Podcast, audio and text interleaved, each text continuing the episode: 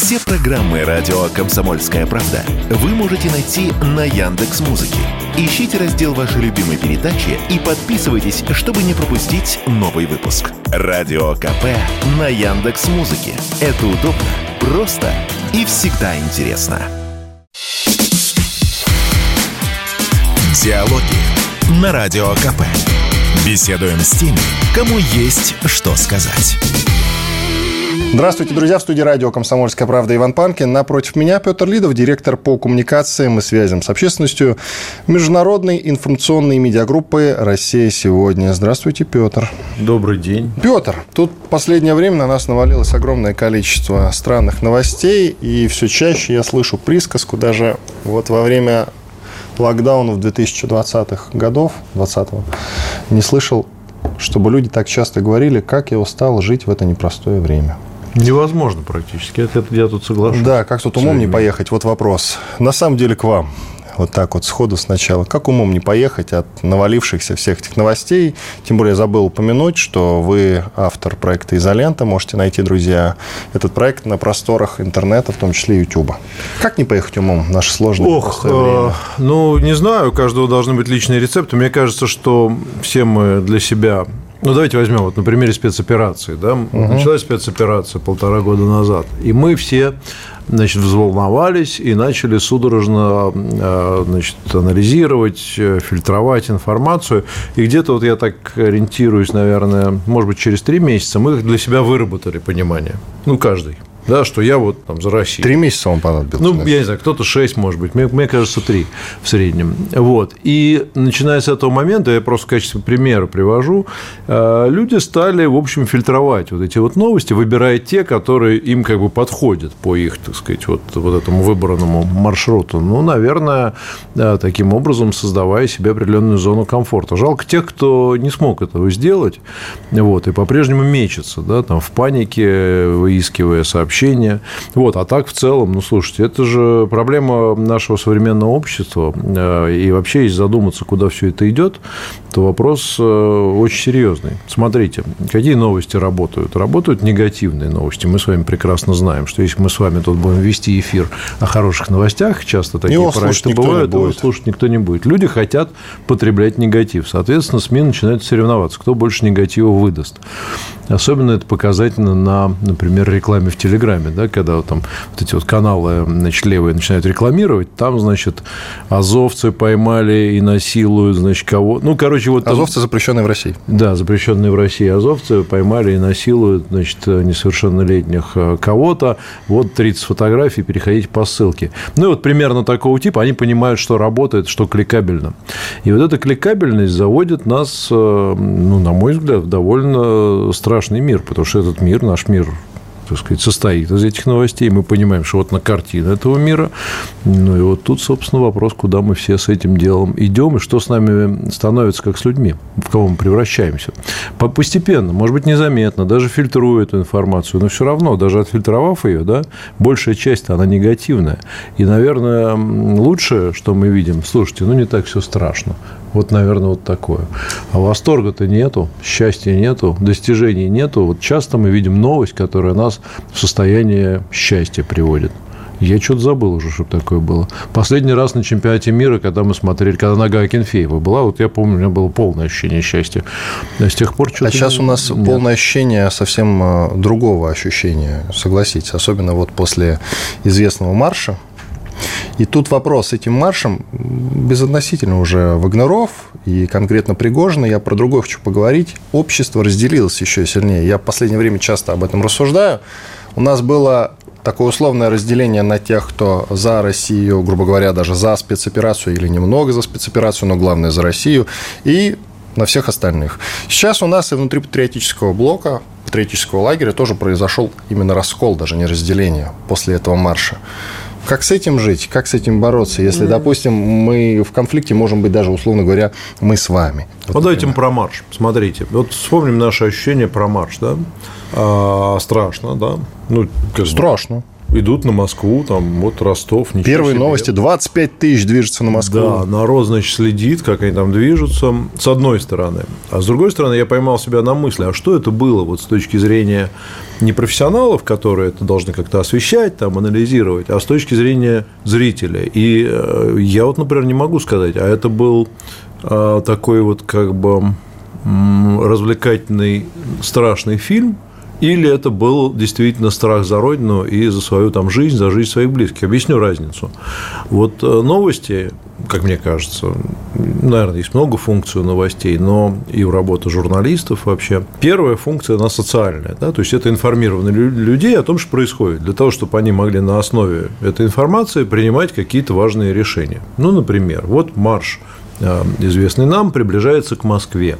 Вот, значит, осталось 30 километров, значит, вот вам полезная информация, принимайте какие-нибудь решения. Не знаю, там, отправляйте детей в Мянский лагерь, собирайте, там, закупайте продукты или ничего не делайте. Но с этой точки зрения, наверное, такая информация была бы полезна. А есть другая функция новостей, которая, вот, на мой взгляд, доминирует. Это функция развлекательная. Причем развлекательная, э, пугающая, да, как мы с вами. И вот, вот этот марш, он чем был? Я, а вот я по-прежнему развожу руками. Вот я и я развожу руками. И тогда надо смотреть. Это люди, вот, которые вы говорите, разделил он нас всех. Это люди, которые как-то развлеклись так, а другие развлеклись так – или они какие-то решения принимают на основании этого. А если это просто, ну вот мы так думали, и мы вот так вот видим, а эти видят так, ну, наверное, это не очень серьезно с точки зрения разделения, не такое оно фундаментальное. Вот. Но даже вот марш показал, что черт узнает, вот насколько серьезно на все это смотрели. Да, быстро выдохнули, да, все прошло, все обошлось. И опять ощущение какого-то, у всех, у многих, кстати, ощущение какого-то спектакля да, э, у многих нет такого ощущения. Вот это тоже такой водораздел. Очень серьезные люди говорят, да все это постановка.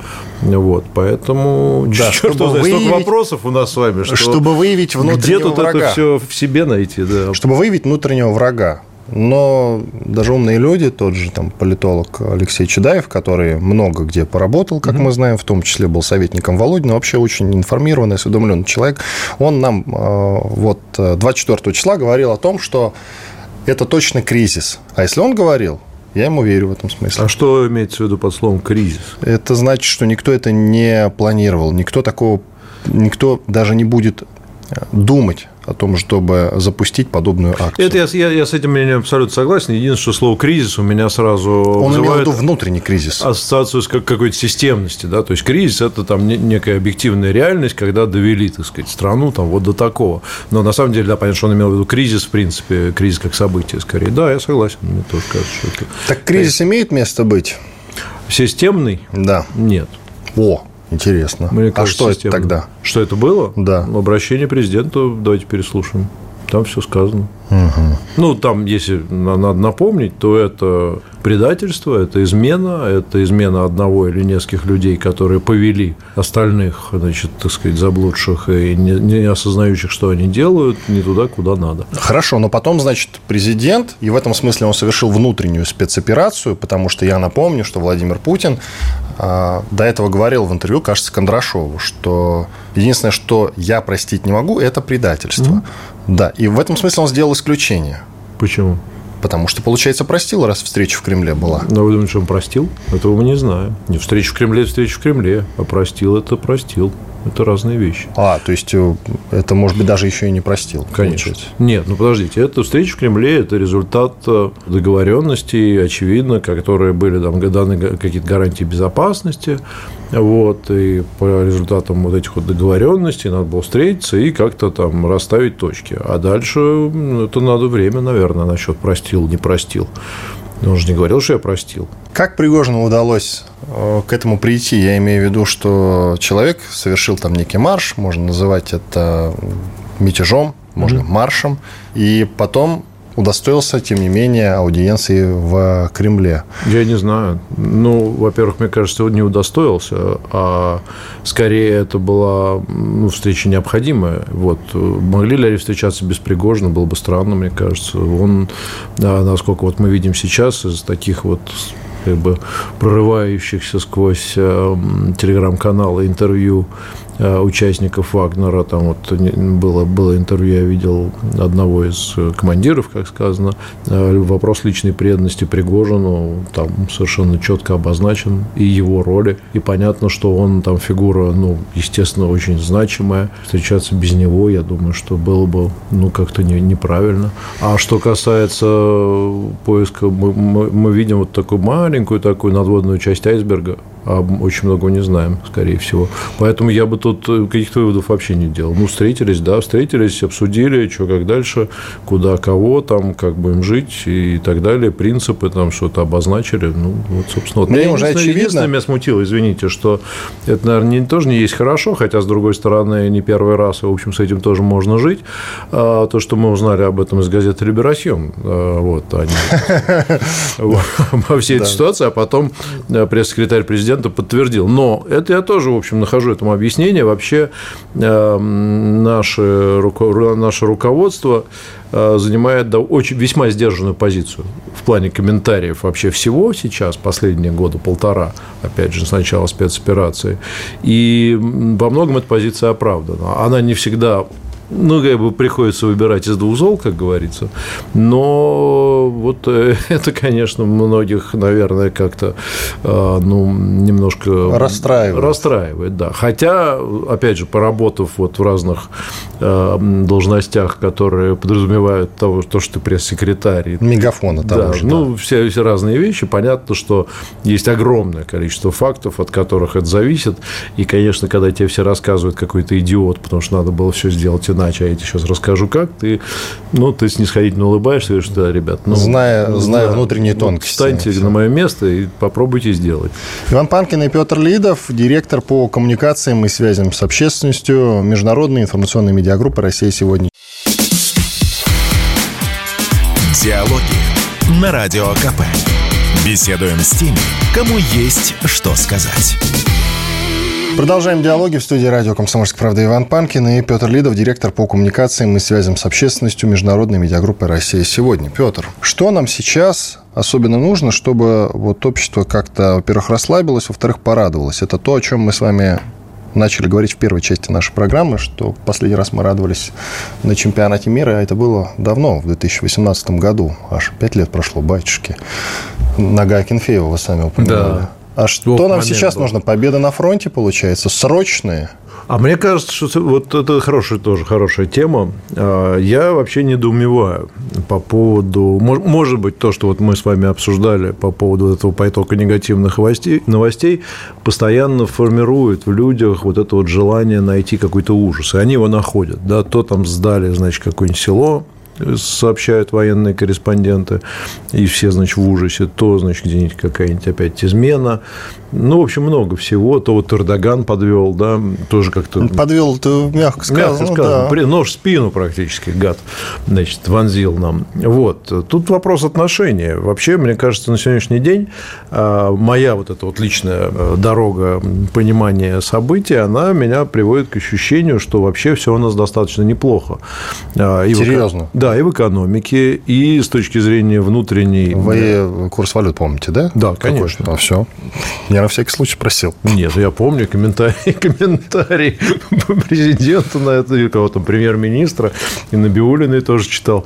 Нет, ну что, курс валют, но сейчас он не так актуален, а во-вторых, я все-таки там когда-то был экономистом по образованию, и понимаю, что, а, ну, скажем, такой курс валют для страны, которая живет за счет, в значительной степени за счет, в том числе и за счет импорта, как я, да, живет за счет импорта, в значительной степени за счет, в том числе за счет импорта. Я просто кажется, что сами вы в нет, нет. не ходите, а так кому-то котлету денег даете помощнице, я? а она ходит, покупает нет, вам продукты. помощницу, во-первых. Нет, я хожу, конечно, в магазин. Да, то есть цены Сам за рулем ездил, навигатор вот у меня тут не работал, как у всех, и в результате я лишние два круга сделал. Так вот, возвращаясь, мне кажется, нужно попытаться разобраться в вопросе. Если посмотреть э, на такую, ну, скажем, объективную западную или международную оценку ситуации с военной точки зрения, с экономической э, точки зрения, с внутриполитической точки зрения в России, то все у нас вообще неплохо. Паника у нас бывает внутри в телеграм-каналах по этим вопросам. Вот есть мнение, что мы, мы, наше общество как-то разделено. А, вот, а вы с этим не согласны? Я не согласен. Позже вернемся к этому. Да, да прошу. Я считаю, что мы, может быть, как-то, если и разделены, то в рамках общего объединения. Ладно, ладно, продолжим. Сейчас фракции. Есть фракции, значит, сторонников одного и того же. Ну, может быть, мы пора.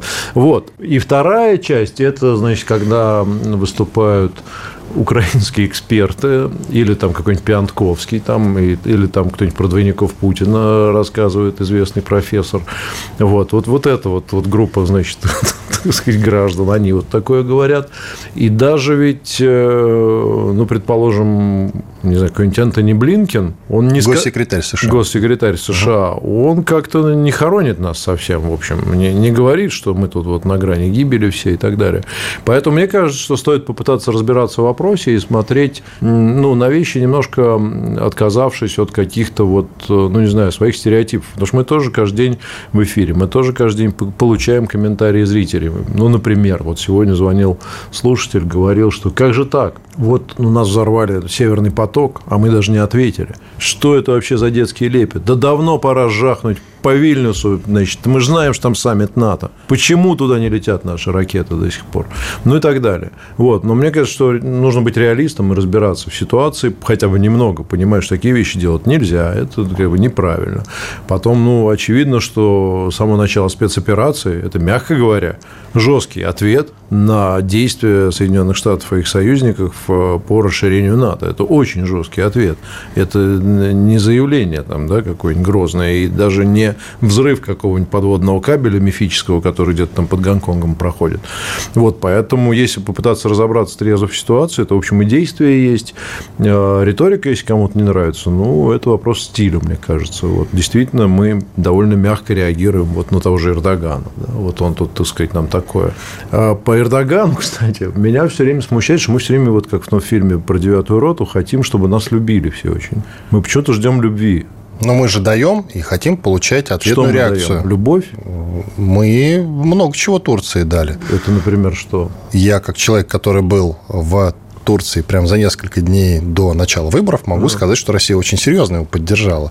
И продлением зерновой сделки в том числе. Но это не любовь, это же взаимная выгода. Вот. И если он нам предал, нас, нас как-то предал, ну, очевидно, мы должны ему ответить примерно тем а же. скидки на газ? Ну, слушайте, мы, он нам тоже там что-то дал, мы ему тоже что-то дали. Здесь он повел себя не так. Ну, то есть, это, это плохо. Я не говорю, что это хорошо, он там нехороший человек и все такое, но мне кажется, не, не надо ждать любви от человека, при котором, на секундочку, убит наш посол Карлов, да, сбиты наши летчики там. Ну, много чего было. Вот-вот. Вот. Ну, так что же мы от него ждем? Еще один момент. Значит, вот постоянно э, спорим со многими в эфире, в том числе и с нашими гостями, даже с друзьями, по поводу того, что хватит кормить не знаю, там Литву, Эстонию, Украину там, и так далее, да, там транзит. Ну, хорошо, что тематика «Хватит кормить Кавказ» ушла. Ушла, да.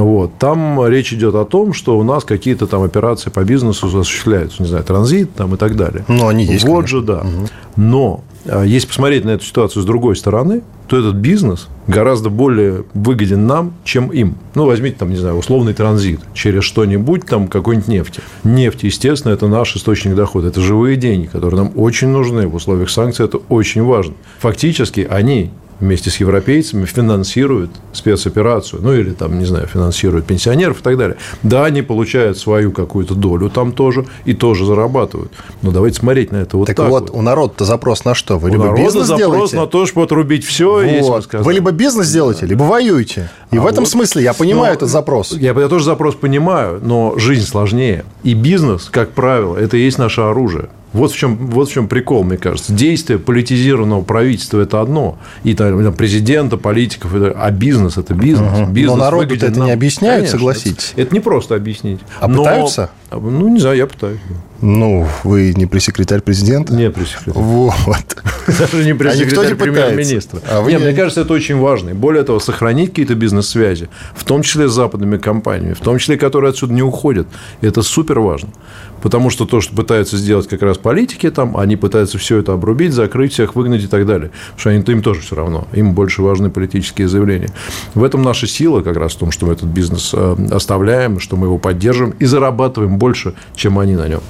Это очень круто. А это важно. Это часть экономической войны, кстати, гибридной, которую с нами ведут. И не факт, что победа на поле боя ну, сильно, намного более значима, чем проблема в бизнесе, экономике. А вам не кажется, что кольцо вокруг нас сжимается, и когда-нибудь все-таки придется перейти к активной фазе боевых действий по-настоящему, вплоть до каких-нибудь тактических ядерных ударов, о чем постоянно говорит наш с вами общий хороший друг и знакомый Игорь Виттель? Не разбираюсь я в этом совершенно, не понимаю, в чем заключается смысл тактических ядерных ударов. Да, Все, я, я вам объясню, так как человек, Давай. который постоянно слушает. Слушает Игоря на Виттеля. нашего, да, общего друга и знакомого. Вы- вам положено по работе. Да, поэтому разбираться во всем, послушав его. Э, Смотрите, мы атакуем, допустим, Украину, хотя он говорит про базы НАТО непосредственно, я его отговариваю всячески, м, призываю всех не давать Игорю Виттелю власть ни в коем случае, потому что всем конец тогда. А Игорь Виттель базы НАТО Э? Да, да, да, серьезно. Но на ну ладно. Украине нет баз НАТО. А, На Украине пока что нет, да, они есть Ну вокруг, когда в той же Румынии они есть. Ну да, но там же ситуация в том, что НАТО а, не хочет воевать на Украине. НАТО вообще по своему функционалу оборонительный. А мы не знаем этого. Ну так вот, штука в том, что если мы ударим тактическим ядерным ударом по, скажем, Украине, война-то, конечно, закончится, но мы окажемся в экономической изоляции. Вот о чем я говорю Игорю Виттелю, допустим. Ну, смотрите, про экономическую изоляцию очень хорошая тема. Неважно, действительно, вы правы. Кольцо. Но война, во- война, вот э, то, что мы называем специальной военной операцией, будет установлена моментально. То есть мы будем победителями, да, но экономическая, знает. Я просто экономическая не знаю, изоляция какая там мощь, может, они будут как бы в постапокалиптическом кино будут также сражаться. Но это очень важная вещь, которую вы сказали про э, сжимающееся кольцо экономическое. Это правда. Так нам надо удерживать максимально это кольцо и не давать ему сжиматься. Да, мы, мы- когда-то нам придется пожертвовать, не знаю, там, торговлей, не знаю, рыбой с Эстонией, условно, да, или чем-то еще. Но пока мы можем это делать, пока это нам выгодно, пока это нам приносит валюту из Европы, это надо, надо держать, потому что это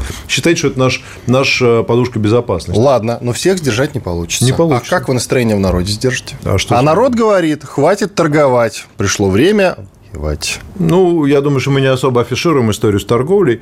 Народ, на мой взгляд, как, как сдерживать, ну, очевидно, разъясняя и объясняя. Опять же, я, как вы точно заметили, не являюсь уполномоченным лицом, но по мере сил пытаюсь Так отмазались аккуратно, я не являюсь полномочным лицом. Да, но э, смотрите, народ, на мой взгляд, требует этого, исходя вот из того, что мы, о чем вы очень грамотно задали вопрос в самом начале, из-за вот этого вот потока новостей, где они постоянно жаждут крови, еще хуже, что было и так далее. Вот мне кажется, в этом есть определенная проблема. В хороших новостях, очевидно, ответ. И нога Акинфеева нужна. А, Вот, где она нужна? Все-таки на фронте, получается. Ну, на фронте в том числе, да. Хотя, вы знаете, я замечаю, что требования о наступлении сейчас э, перестали быть такими яркими и громкими. И знаете почему? Потому что наша стратегия, ну не наша, вернее, а наших командиров и военных стратегия оборонительная показывает свою суперуспешность. И никто уже не гонит нас в атаку. Да, говорю, что отлично, пускай они дальше в контрнаступ идут, пока там все не кончатся. И, кстати, сегодня э, смотрел всякие импортные источники, они там рассказывают, что товарищ Залужный, значит, Зеленскому уже настоятельно рекомендует перестать наступать, наконец, и тоже в оборону вставать, а то уже так все кончится у них скоро. Я надеюсь, это написано в газете «Либерасьон». Ну, примерно там, да, где-то. Иван Панкин, Петр Лидов, директор по коммуникациям и связям с общественностью Международной медиагруппы России. Сегодня Диалоги на Радио КП. Беседуем с теми, кому есть что сказать. продолжаем диалоги. Иван Панкин и Петр Лидов, директор по коммуникациям и связям с общественностью Международной медиагруппы России. Сегодня. Что касается союзничков. Вообще, Это есть ли смысл кому, кому-то доверять? А вы знаете, я постоянно, кстати, об этом говорю. Как-то приходила ко мне сколько, месяц, полтора-два назад Мария Захарова. Вот я с ней общался, все, пытал ее, пытал. Мария Владимировна, кто наши союзники? Кто Армия наши флот. союзники? Назовите Вот наши союзники. хоть это одну страну конкретно, назовите, пожалуйста. Вот, э, она даже Республику Беларусь не назвала, чтобы вы понимали. Просто не назвала. Она явно знает больше, чем мы с вами. А это хорошо? Вообще, Да, можно ну ли и победить весь мир? работе. Можно ли победить весь мир, даже если ты самая большая страна в мире? И, в общем, вторая там плюс-минус третья по боеспособности, но можно ли победить весь мир? Здесь э, очень важно оговориться. Отсутствие военных союзников не означает, что мы воюем против всего мира. А война ведется по, ну, давайте там три направления. Военная, экономическая, ну и, допустим, какое-нибудь информационно-политическое, да, предположим. Вот э, если по военной сфере у нас союзников, ну, практически нет, кроме Белоруссии, то по экономической очень даже. У нас вполне мощные союзники. Это кто? А, Ну, весь БРИКС э, с идеей общей валюты, арабские Это страны. идея. Тем не менее, ну, это декларация намерений и, и так далее. Это те, кто не присоединяется к торговым бойкотам, санкциям и так далее. Это большая часть мира. Поэтому в этом смысле у нас все хорошо. Информационно-политически, ну, в общем, тоже как бы есть Запад, а есть не Запад. Вот, поэтому в, в этих двух направлениях, где, мне кажется, в общем, мы, может быть, немножко недооцениваем а, вот эту всю проблематику, в конце концов, у нас союзников-то нормально, и движение интересное, потому что а, те решения, которые сейчас принимаются, опять же, по намерениям создания общей, вал- общей валюты в альтернативе доллару с золотыми там, стандартами и прочим, это ну, довольно это такой серьезный э, шаг. Вот, так что не вижу особых проблем. С военной точки зрения, ну, если театр военных действий э, сохранится в том объеме, в котором он сейчас э, сохраняется, да, ну, исправимся своими силами. Какие проблемы? То есть вас не расстраивает, когда мы, если нам вдруг делают какие-то гадости, мы не отвечаем на это жестко? расстраивает. Но я понимаю, что это не всегда рационально и опасно, может быть. Неадекватно, может быть. Мне кажется, что общественное мнение зачастую требует очень неадекватных, не неадекватных в смысле, что, а просто ответов неадекватных тем гадостям, которые нам сделаны. Вот про общественное мнение, тот разговор, который мы отложили наперед, я имею в виду про разделение внутри общества. А ведь оно все-таки есть, я это на себе вот почувствовал после истории с Пригожиным. Э, Были раньше, значит, свои и чужие, ну, можно так называть. Ну, или, по крайней мере, те, кто поддерживает Россию спецоперацию, и те, кто ее не поддерживают, и даже являются релакантами, скажем так, уезжают из страны и там критикуют. А я могу вам сказать, что вот эти э, русские с хорошими лицами, они зачастую хуже, чем отъявленные преступники на самом-то деле. Исходя из того, что мне пишут вот в телегу, например. И сейчас, после истории с маршем мятежом, я вижу, что мы ополчились вот в этом лагере, где как бы свои друг на друга еще. Те, кто поддерживают Пригожина, и те, кто его не поддерживают. И эти разногласия даже посильнее, чем до этого были с теми, кто уехал. Возможно, но смотрите, сейчас э, мне кажется, что здесь ну, действительно эта проблема есть. Безусловно, э, Евгений Пригожин фигурой стал за последние 3-4 месяца, наверное, да, может быть, 5-6. До самого, на самом деле, момента, как Ну, вот в нет, Бахмуте началась заваруха. Он, да, то есть он, активная он, он фаза. набрал серьезную популярность, и не без оснований. Вот. А другой вопрос, насколько долго это все продлится. Вообще, вы знаете, при других раскладах, а когда он был, он же был 24 по-моему, да, числа? Да. 24 числа. И сколько Так прошло совпало. с вами дней там примерно? Ну, прошло там, условно, Больше три- двух недель. три, три, две-три недели. Вот мне кажется, при других э, обстоятельствах, при другом, другой скорости информационного потока, количестве новостей и событий, это была бы новость, ну, там и события, ну, так на полгодика бы. И с реальной ненавистью. Мне кажется, что сейчас, учитывая то, что, в общем, это уже в прошлом, уже для многих это что-то давно забытое, ну, может быть, еще месяц, и, и, в общем, спадет этот накал. Насколько вот этот вот раскол, да, и вот это отношение, насколько это фундаментальная, принципиальная разница, что люди готовы, не знаю, там, жизнь свою класть, совесть и так далее, вот за это, по этому вопросу. Да нет, в целом-то и те, и другие, в общем, придерживаются одной точки зрения. Я не хочу сейчас говорить, там, значит, что вот мы... Вы тут- про победу говорите. Нужна да, победа. про победу, и про объединиться вокруг президента и так далее. Без, без высокопарных слов это, это все наши люди. Да, кто-то видел так, кто-то видел так. Я видел человека, который совершенно вот интеллигентнейший парень. Просто вот даже вот ни- никогда не подумаешь. Вот он нарезался в коллективе и стал вскакивать, значит, там чуть ли не на стол и поднимать тосты за Вагнеров, там орать вперед и так далее. Ну, вот действительно, настолько мощная была информационная поддержка их действий. Ну, а, а разве можно человека в этом обвинять? Нет. А разве он не хотел нашей победы? Конечно, хотел. Он, наверное, в какой-то момент, может быть, опять там, выпив стакан где-нибудь, написал бы вам что-нибудь в чат. А мы что, с ним по-разному видим мир? Да нет, в общем. Ну и так далее. То есть, здесь, мне кажется, вот нету какого-то э, того, что можно назвать расколом. Да, есть разные точки зрения, да, есть несдержанность, это интернет, в конце концов. Вы журналист, э, у вас такая работа, извините, получать, так сказать, все время. Еще у вас вот с, с Хорошо, что мудрость Игоря Виттеля вас постоянно балансирует, видимо, по разным вопросам. Вот, ну, что делать? Но я не вижу в этом раскола, серьезно. Даже, даже релаканты, слушайте, сейчас вот смотришь, что-то они тоже как-то подсдулись, там кто-то уже говорит, а что там мы тут... Ну, короче, вот, может, уже и тоже за победу. Еще раз, э, на мой взгляд, когда победа будет, а она будет, э, сразу их союзников прибавится. А какой вы прямо сейчас, вот на текущий момент, видите нашу победу? Это по-прежнему денацификация и демилитаризация, а еще поговаривать, новое слово добавилось, денационализация. Не нравится мне денационализация. Нет, смотрите, опять же, это мое личное мнение.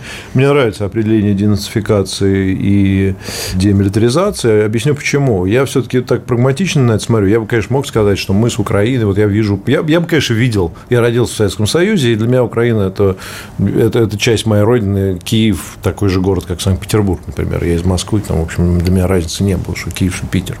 Но но по большому счету для России понятно, что Украина должна быть э, государством, которое в тех или иных границах, но перестанет э, быть потенциальной угрозой России на максимально долгий промежуток времени. Что это значит? Это нейтральный статус, гарантия отсутствия военных баз, отсутствие тяжелых вооружений, ну и так далее. И желательно лояльный России, дружественный режим. Принципиальный вопрос. Вот мне кажется, что, что обязательно должна, должен быть сохранен торговый режим, то есть не подходит ситуация разделения по, там, условно, а, Южная Корея, Северная Корея с э, полной закрытой открытой границы. Это должна быть открытая рабочая граница, это мост между Европой и Россией.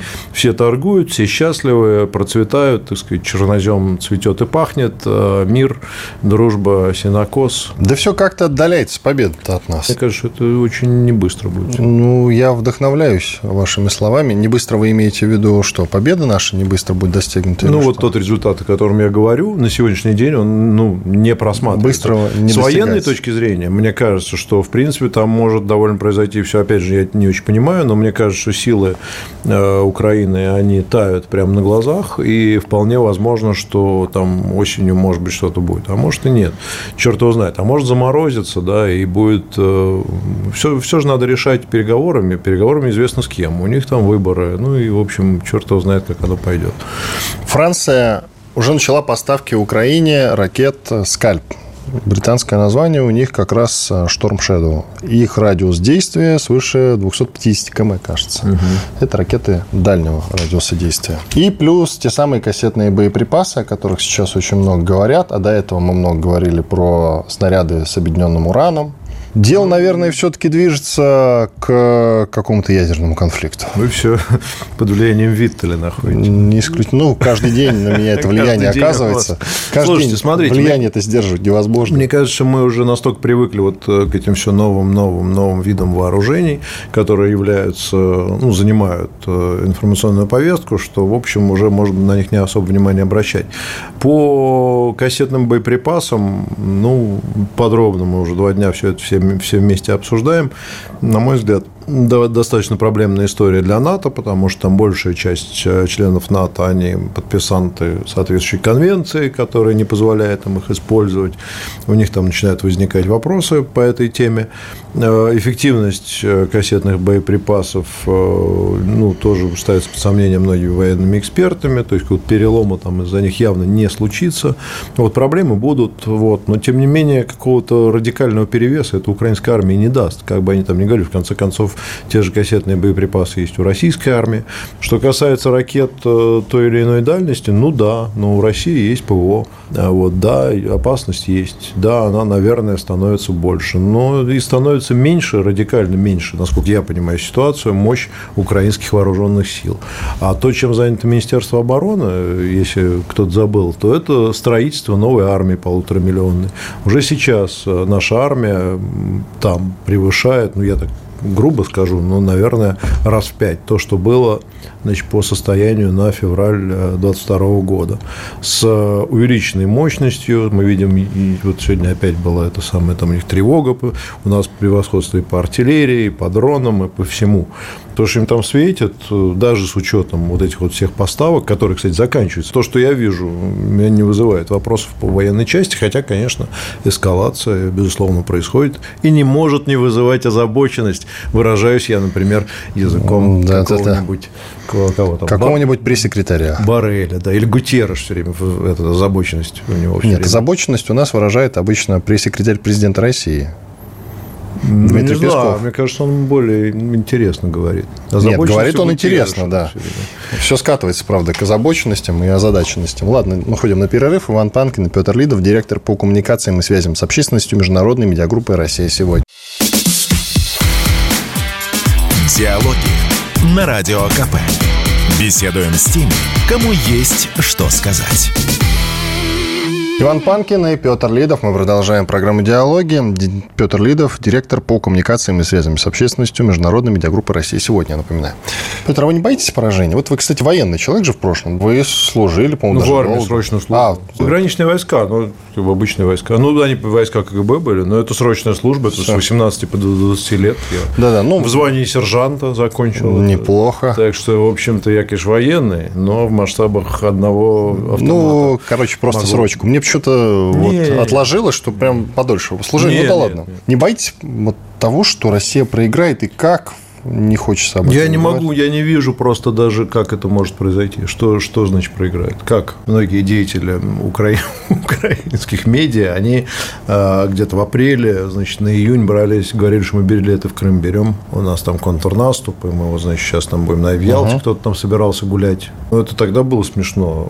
А как, что, значит, что значит проиграет? -то? Ну, не, не достигнет целей на Украине, это невозможно. Россия сейчас. То есть, ну, цели, смотрите, которые мы достигнем, это дойдем до Киева. Не обязательно доходить. Нет, ну почему вам не обязательно доходить? Мы же не против существования Украины как отдельного государства. Не против, там, демократического. как мы получим капитуляцию, это о них подписано? Ну, мы получим в результате договора, например, договоренности о прекращении боевых действий, но, например, то, что Украина отказывается от там, тяжелых вооружений, возвращает в Конституцию пункты нейтралитете, значит, они никогда не будут размещены иностранные базы будут установлены. Ну, короче, вот примерно так.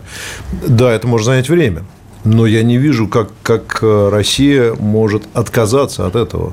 Это реально экзистенциальный для нас вопрос. Чем нас могут принудить отказаться от этого? Смотрите, экономически Россия сейчас показывает, что никаких проблем у нее нет. Она прекрасно справится без Запада. И даже без торговли со странами Балтии, транзита там, чего там, газа через Украину. Да, у нас прекрасные сейчас э, экономические отношения с Китаем там, и так далее. С военной точки зрения военная промышленность работает хорошо, армия растет, мы становимся сильнее. Я могу сказать, что, ну, опять же, на мой непрофессиональный взгляд, российская армия на сегодняшний день сильнее, чем когда была в своей новейшей истории, если не брать там Советский Союз. Это мощнейшая армия на сегодняшний день. Техническое преимущество военное над Украиной – велико, им надо наступать. Если они продолжат наступать в том же духе, они сколько наступают? Полтора месяца уже? Нет, месяц плюс-минус. Ну, чуть-чуть, чуть-чуть плюс дольше месяца. Они установили рекорд по количеству уничтоженной значит, тяжелой техники в первой неделе. Сейчас так чуть-чуть они обороты Это сбавили. мы установили рекорд. Ну, мы установили, ну и они в том числе, да. У них антирекорд. Я просто не вижу, а как, как, как мы можем проиграть? Единственное, о чем говорят многие, вот, наверное, те э, люди, о которых вы говорите в своих аргументах, что внутри вот у нас может произойти.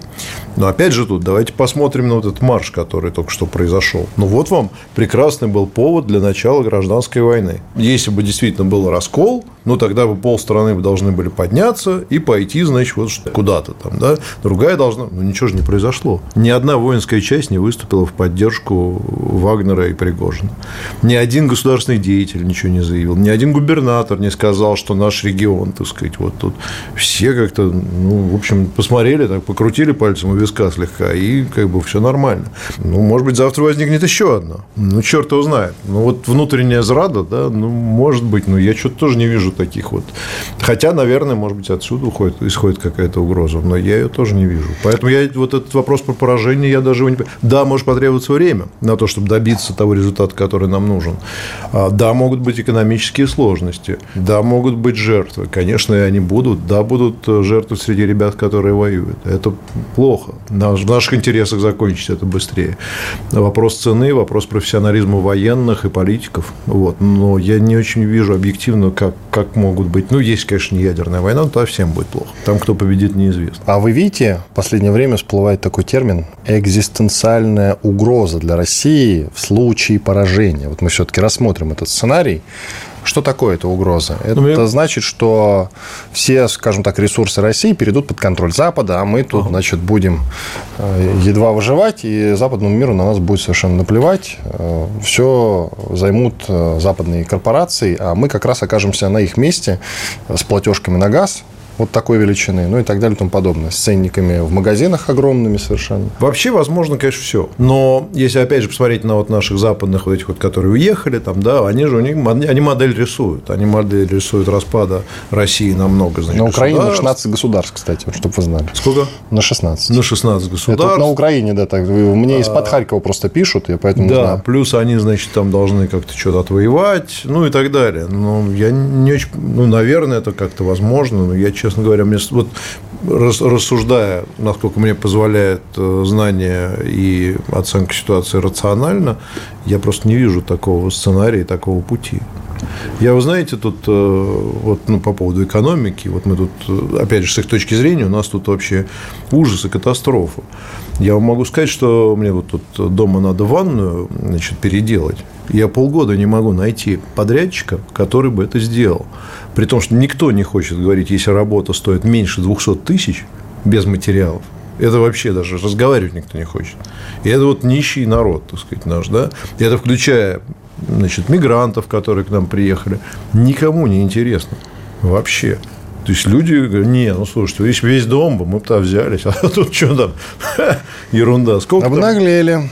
1700 выходит? Не, ну, ребят, ну, я, я думаю, слушайте, я уж пойду лучше сам научусь, мне денег-то жалко, или просто буду в такой... Ничего себе, топ-менеджеру МИА России не, сегодня не, не, жалко ну, слушайте, денег. все скромно, все скромно, и я вообще скромный человек, и не, не сказать, что, что какой-то прям топ-менеджер. Вот, а понятно, что в разных регионах по-разному, но посмотрите, мы, мы что, как-то все тут голодаем, не доедаем и так далее, ну, то есть, с этой точки зрения не вижу каких-то тоже проблем особых. Они, они есть, потому что тоже постоянно упрекают, что вот, вы там не знаете жизни и так далее.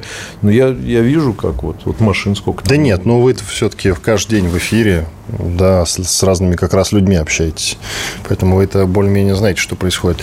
Есть еще одна проблема внутри нашего общества, раскол по мигрантам. А мигрантская проблема, она все как чаще и чаще напоминает о себе. Из последнего, uh-huh. это как э, двое приезжих, один из Азербайджана, насколько я понял, сняли русскому парню э, скальп за то, что у него там а волосы. второй откуда, не помню? По-моему, из какой-то республики. Типа чего? Тыва, кажется, что-то такое. И они сняли парню скальп по-настоящему. Он остался жив, но, собственно... Да, да, я видел. Жуткая история. Да. Ну и вообще в последнее время преступления мигрантов, скажем так, они как-то вот увеличились. Но и это... многие задаются вопросом, не хватит ли нам завозить в страну мигрантов? А у нас э, это все проходит под патронажем государства. Дефицит это тоже. силы у нас.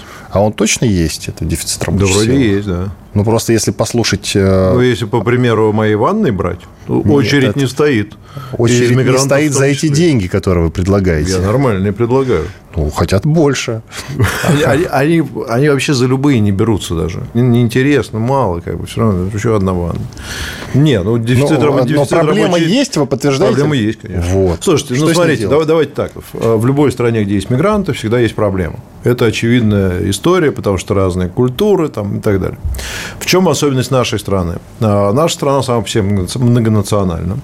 А для нас приезжие, например, из Узбекистана, там, Кыргызстана или какой-то другой страны, это, в общем, не совсем чужие люди, потому что многие помнят Советский Союз, там у нас есть, в принципе, похожие как бы, национальности здесь, есть мусульмане, есть там азиаты и так далее.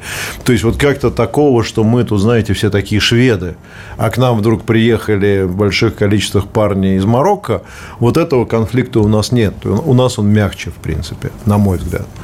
Вот. Межэтнический, какой-то межнациональный. И плюс, мне кажется, что сила нашей страны как раз в том, что нету ну, такого острого межнационального какого-то конфликта, который есть в более таких моноэтнических странах. Вот. А с другой стороны, безусловно, проблемы существуют, потому что есть, естественно, люди эти живут э, обособленно зачастую, там, значит, в своих каких-то районах, у них свои традиции, свои, там, сказать, взгляды на мир и так далее. Ну, не знаю, вынужденная необходимость. Здесь вопрос государственной политики, взаимопонимания, там, работа с общинами, борьба с, крим... с криминалом, естественно.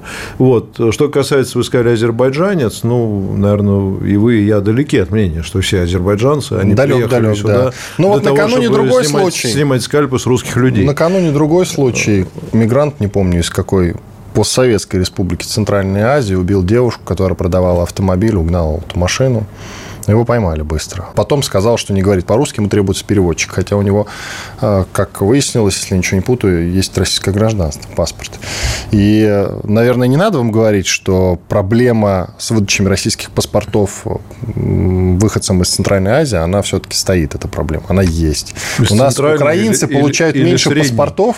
У нас украинцы получают меньше паспортов, и им труднее это дается, да. украинцы чем э, выходцы из некоторых республик Центральной Азии. С паспортами ситуация непростая. У меня, я вам скажу больше, была очень хорошая знакомая девушка-режиссер, литовка по национальности, э, работала здесь, в России, и очень хотела получить российское гражданство. Ну, пару раз съездив вот в это вот, где это выдают, там где-то вот, и постояв там в очереди, значит, э, вот, она угу. сказала, что никогда больше буду жить здесь нелегально, идите вы все лесом с своим российским гражданством. Может ли так случиться, что мы вернемся к запросу и лозунгу, что Россия для русских? Нет невозможно. Это уже исключено. Это я, я считаю, что это должно быть исключено, потому что наша сила как раз, я человек советский, я из Советского Союза, и для меня нет разницы никакой. Грузин это и, и до сих пор для меня грузин, там, не знаю, литовец, азербайджанец, армянин, башкир, русский, это все наши люди, это все наша страна. Спасибо большое, Иван Панкин и Петр Лидов, директор по коммуникациям и связям с общественностью Международной медиагруппы России сегодня были здесь. Остались довольны.